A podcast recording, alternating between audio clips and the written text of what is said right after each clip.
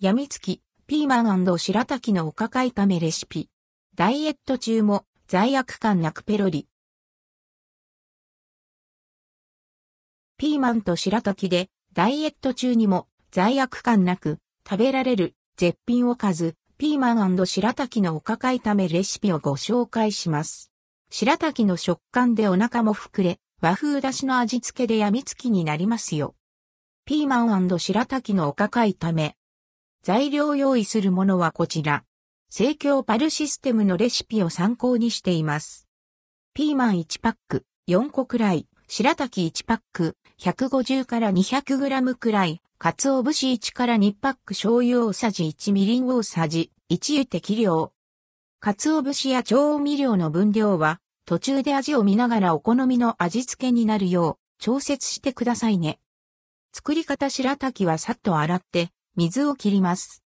白滝は食べやすいようキッチンバサミなどで適当にカット。ピーマンは洗って、ヘタと種を取り、縦に5ミリ幅くらいの細切りにします。参考リンク、ピーマンの種の取り方。フライパンに油を熱し、白滝を1分ほど炒めます。醤油、みりんを加えて混ぜ合わせます。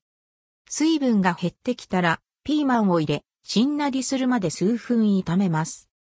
鰹節を加え、ざっくり全体に混ぜ合わせます。お皿に盛り付ければ出来上がり。ピーマン白滝のおかか炒め味は、うまー。しっとりしゃっきりしたピーマンにも、プルプルした弾力と、適度な歯ごたえのある白滝にも、しっかり甘辛いタレの味が染みています。